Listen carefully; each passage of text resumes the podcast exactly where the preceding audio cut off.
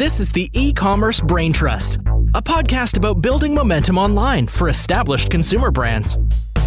Join our hosts and their expert guests for high level conversations about e commerce strategies, trends, and innovations. Access our brain trust and boost your brand's e commerce potential. Well, hello and welcome back to the e commerce brain trust podcast. I'm your host, Kiri Masters, Head of Retail Media and Marketplaces Strategy at Acadia. And today I'm joined by my colleague, Julie Spear, Head of Retail Media and Marketplaces Services at Acadia. Welcome, Julie. Hi, Kiri. Good to be back. Yeah.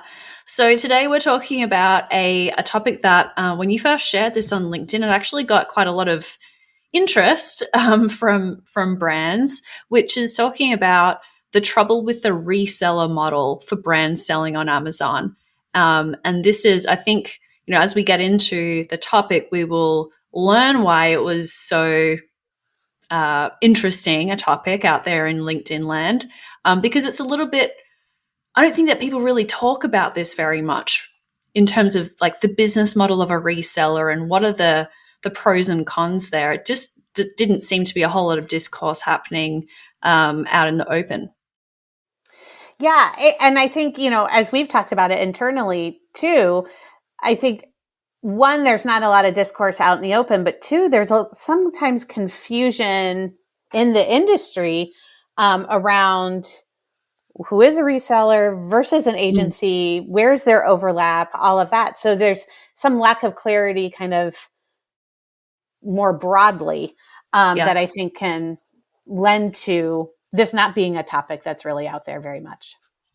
Yeah, absolutely. Well, let's on on that note, let's dive into the definition of a reseller because, like you alluded to, even that is you know one reseller doesn't necessarily look like another reseller, um, and I think we also want to distinguish between like authorized resellers and unauthorized resellers as well. So, what would in in, in this context, how would you define a reseller?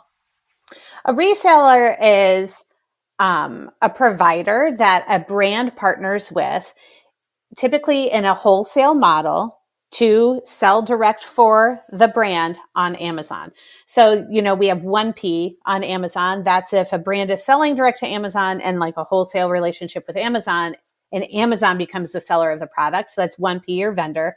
We have a 3P model where the brand sells direct um, through their own brand name on Amazon. And so that middle ground with the reseller is a 2P model where the brand engages another business to sell their product and own their presence on Amazon.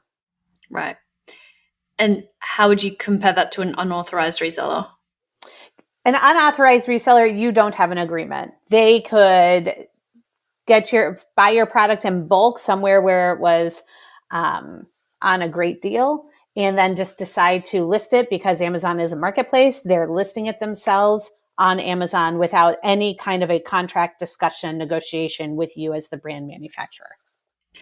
Yeah, and sometimes an unauthorized reseller can still be an authorized distributor or a retail customer of yours, but you haven't really entered into an explicit agreement to say you are hereforth granted you know permission to sell and represent our brand on amazon. And some some brands kind of know that their stores are doing it or their distributors are doing it. And maybe they they do want to do something about it and are unable to or maybe they do know about it and they kind of live with it because they don't have the the time or the resources to to manage the channel themselves. So there's a, that's why this whole definition is a little bit like it is a bit of a gray area because you can have resellers that you know about and you haven't like specifically authorized. You can have authorized resellers who you've entered into a, a, a an agreement to do to perform certain things for you.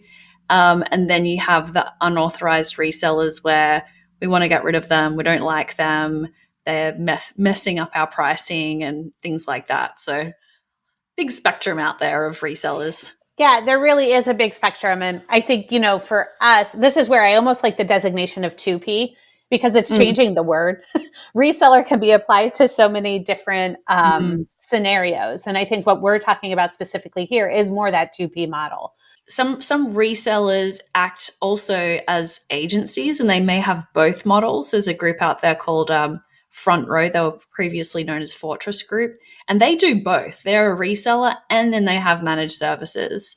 And there's a number of others out there who do both. They have a managed service offering, they have a reselling offering, and it can be a little unclear when you go to their website exactly what it means. I've seen terms like e commerce accelerator, marketplace partnership. Um, so, you know, the, the, the lingo doesn't always tell you exactly what the model is. No, because ultimately that's you if you're partnering with an agency, you want them accelerating your e-commerce. so yes, the the lingo itself adds to the confusion for sure. Yeah, it's almost like you know what's interesting looking at these um, descriptors. They don't say re we sell or we distribute your products. they say we partner. We give you the means to connect consumers with their favorite brands wherever they shop. Like it's it's it's very vague. Whereas I, I don't know, like uh, for obviously Acadia, where we both work, it is an agency, and we say we are an agency. We provide managed services. That's kind of it. But I don't know. it, it is interesting uh, the the vague um, the vague language used in some of these instances. Yeah, I agree. I, I definitely have a preference for clarity of language. what exactly yeah. do you do? Just say it.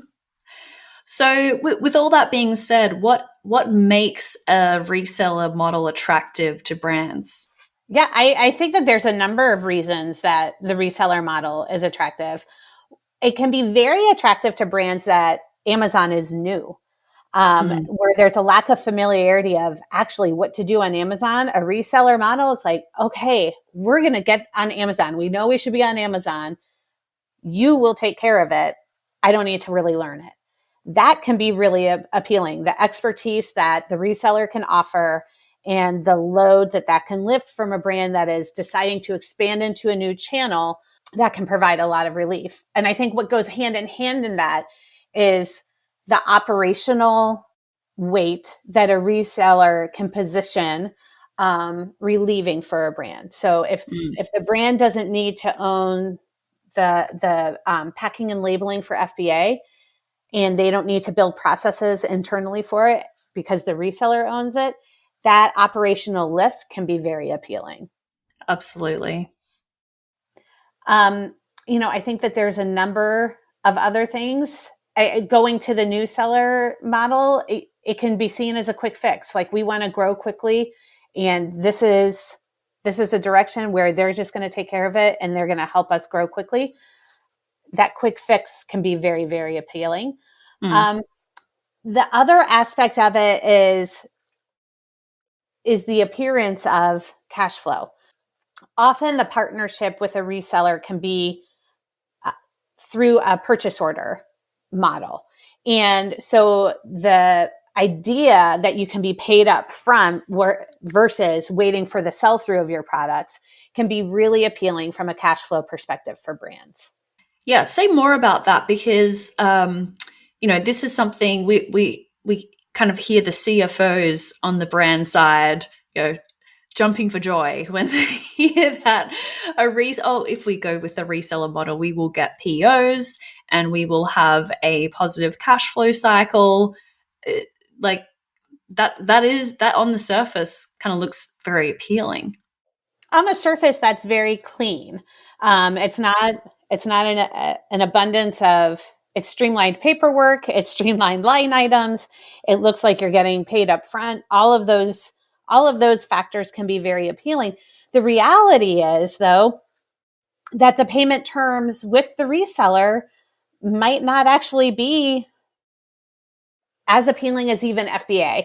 Um, with the frequency that as a brand you're paid from Amazon on FBA. In some cases with resellers, the terms are net 90. I know that to me, for especially for a brand where Amazon might be a new channel, net 90 those are really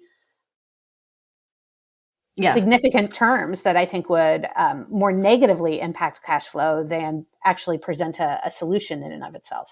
And just as a as a point of clarity, there, when we're talking about a vendor selling f- directly to Amazon, the the net terms there are typically ninety as well, right?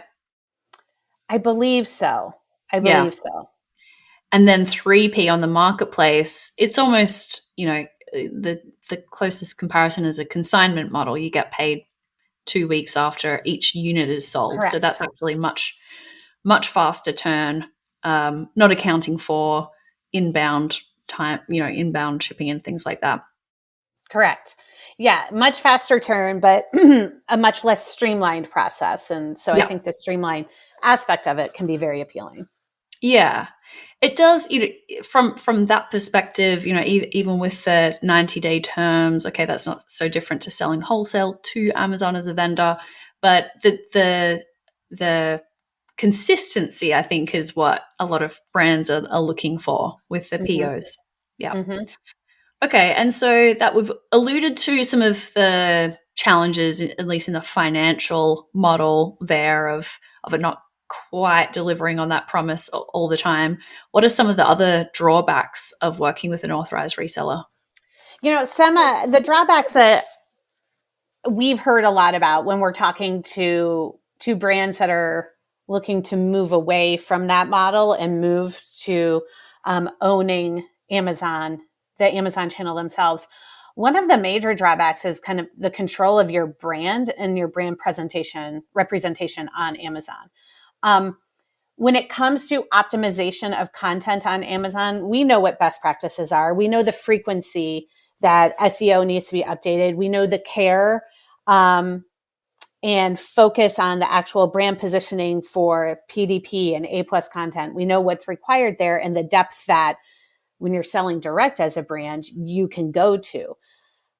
Uh, we have heard feedback from brands where moving from a reseller model, there was not that level of care, not that level of consistent update to PDPs. PDPs going two years without optimization or SEO mm-hmm. refresh. So that has not only impact on like traffic and conversions, it has impact on your brand integrity and your brand image across channels because mm-hmm. that's how customers are seeing you on a very important channel like Amazon. That's a it, it's a really good point that brand integrity. Um, and and just to clarify on that so typically is it is a brand paying for those content updates or is it sort of implicit in the agreement that the reseller will take care of those things? Often it's implicit that the reseller will take care of it. But mm-hmm. and and then taking care of it that is folded into the total cost of working right. with the reseller. Okay um, and then how does that compare to like just to get a sense of costs here? Obviously, it, it, it's sort of a it's a wholesale model, so you are selling inventory to a reseller. Um, they are optimizing certain things at their own costs. So there is a there is a risk reward there for the mm-hmm. reseller. Okay, if we create a really great Amazon storefront for this brand, maybe we could increase cross sell, we could increase sales volume, we could run some ads to that storefront. You know, for example, that's something that they may choose to invest in themselves in for the for the for the payoff of better sales volume. Um, what about the other pieces that brands have to pay for in that financial model that that may be unexpected when they first look at it, like ads, freight. I, I don't know how unexpected ads would be as a cost, but typically in the reseller model, the brand is still responsible for the media investment.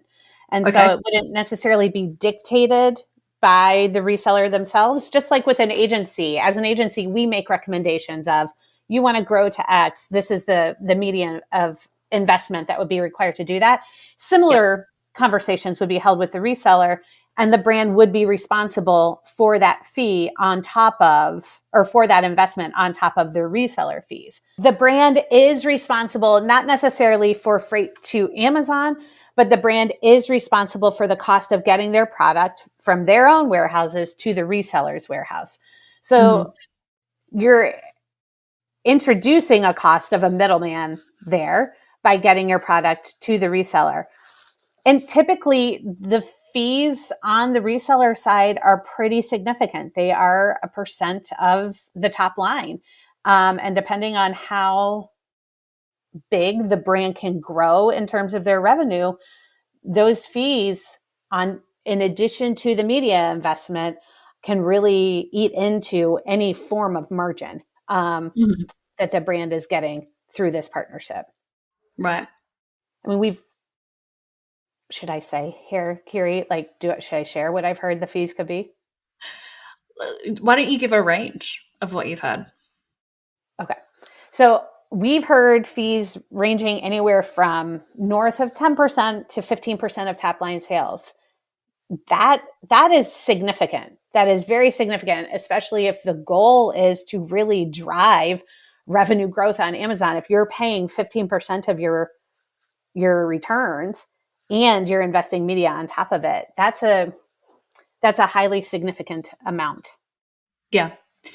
And i think you know that we we could have a whole episode about the pros and cons of various um, models to work with partners.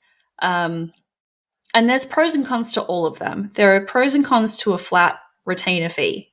There are pros and cons to a percent of spend there are pros and cons to percent of revenue, which is yes. what you're talking about here. Um, so look, there is no there's no perfect model.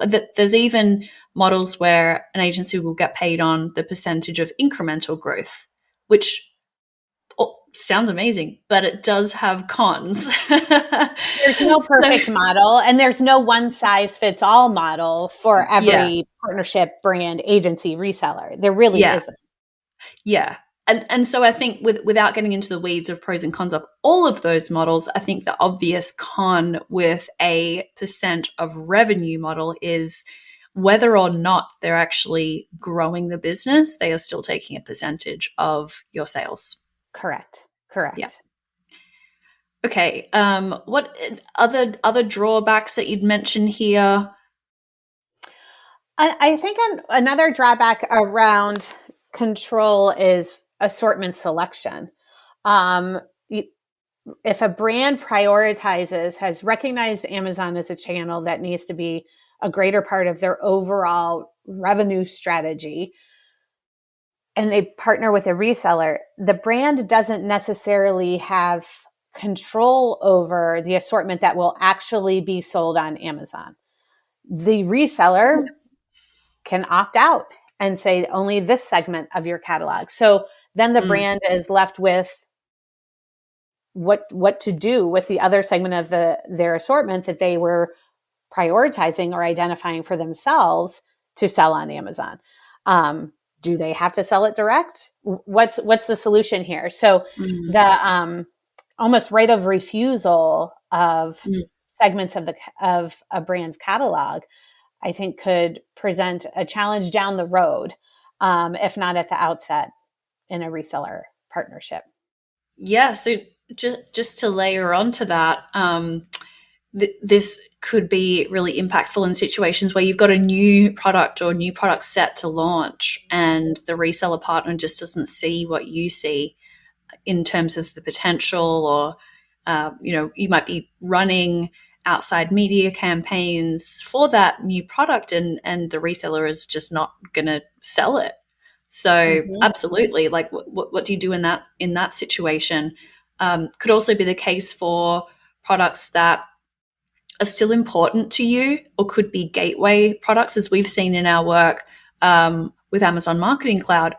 There are lots of products that brands have in their assortment that they don't consider to be particularly strategically important.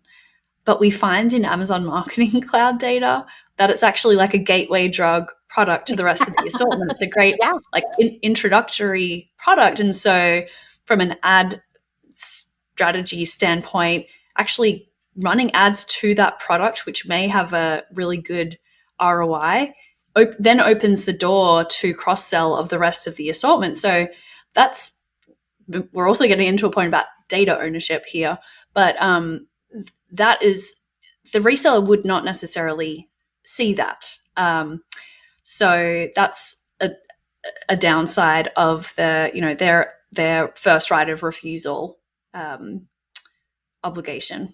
Absolutely. Well, yeah. and I think something that kind of piggybacks off of the first right of refusal is there are often terms tied to rate of turn of a product. Mm. And so this is where the reseller has stake in the game. They want if they're saying we'll accelerate your growth, we'll really push push this product. Um, it's what they do, and if so, if they can't turn it, it kind of um, yeah undermines their business proposition. Yeah. Um, so they do have stake in the game for this not to become an issue. However, right. there are terms that indicate if a product does not turn at the rate that is sufficient um, for the resellers model for revenue, then they can have the brand, the brand would need to end up in a position where they need to buy that inventory back. Yeah. Um, and so what you think you're guaranteed through a purchase order, you're not necessarily because it's contingent on those products actually turning at the rate dictated by the reseller. Yeah. I'll share a, a, a personal anecdote here. So there's this really um, premium uh, camping goods brand called Snow Peak. Have you heard of it? It's Japanese. No. It's got I'm kind not. of like this. I, I, need to camp more to. it's got this cult following. They make lots of titanium products and like you know, very much a premium brand, very expensive mugs and things like that. Um, and it's like I I, um, I follow this like subreddit talking about Snow Peak, and it's all the Snow Peak fanboys and stuff talking about how great. Anyway, there was like this huge. Someone put an alert on the subreddit talking about this huge sale on Amazon of some Snow Peak products, and they were reduced to like like it was like 70% off some of these products and so like every all the snow peak fans go in and clean out all of this inventory. And it was from a reseller who had, I don't know what the situation was, but they had repriced all the inventory. Maybe they couldn't turn it fast enough. I don't know. It was close out. have no idea. But that's a situation where this brand, which is a premium brand, sells through other channels, you know, through this reseller relationship, just kind of lost control of their pricing. Um, so I don't know the specifics of why that happened, but it is, you know, th- these are some of the things that you take on as risks when you work with a reseller. And I'm not sure, you know, did, would did that that do irreparable damage to that brand? Probably not, but it um, it meant those people who went and got seventy percent off their titanium mug that they'll never have to buy again you know they got a pretty sweet deal that they that they wouldn't be able to replicate in other channels. Yeah, they'll be confused if they try to find similar deals for yeah. that, that brand in the future. Exactly, because most people don't think, oh, that is a third party reseller selling on Amazon. They think, oh, Snow Peak is having a huge sale on Amazon. Mm-hmm. Maybe I won't buy full price from Snow Peak in the future because they do discount on Amazon. I'm just going to wait for those. And 70%. Heck, I'd wait. 70%. I mean, maybe yes. it would get me into camping. I'll take two titanium mugs. Yes. so let's talk about let, let's say we we speak with brands in this position where they have worked with a reseller, they want to get control back. They've sort of realized this is not for them. They want to extract themselves from that model but there's challenges with that right it's not just a, a flip a, a, switch you can flip um, off what are some of the issues that we've seen brands run into when they try and get out from the reseller model and try and start selling either 3p or 1p directly well the the first step is brand registry because when you as a brand engage with a reseller you're giving that brand rights to own or not that brand, you're giving that reseller rights to own your brand on Amazon. They then are the registered brand for your, your products. And so the first step is you have to, you have to reclaim um, your brand through brand, the re- brand registry process. And most resellers will go along for this process and they're, they'll work with you on it. But that can be cumbersome. It can be time consuming. Um, and it definitely is a hurdle that um, brands would need to go across in order to really start owning their own presence on Amazon. Yep.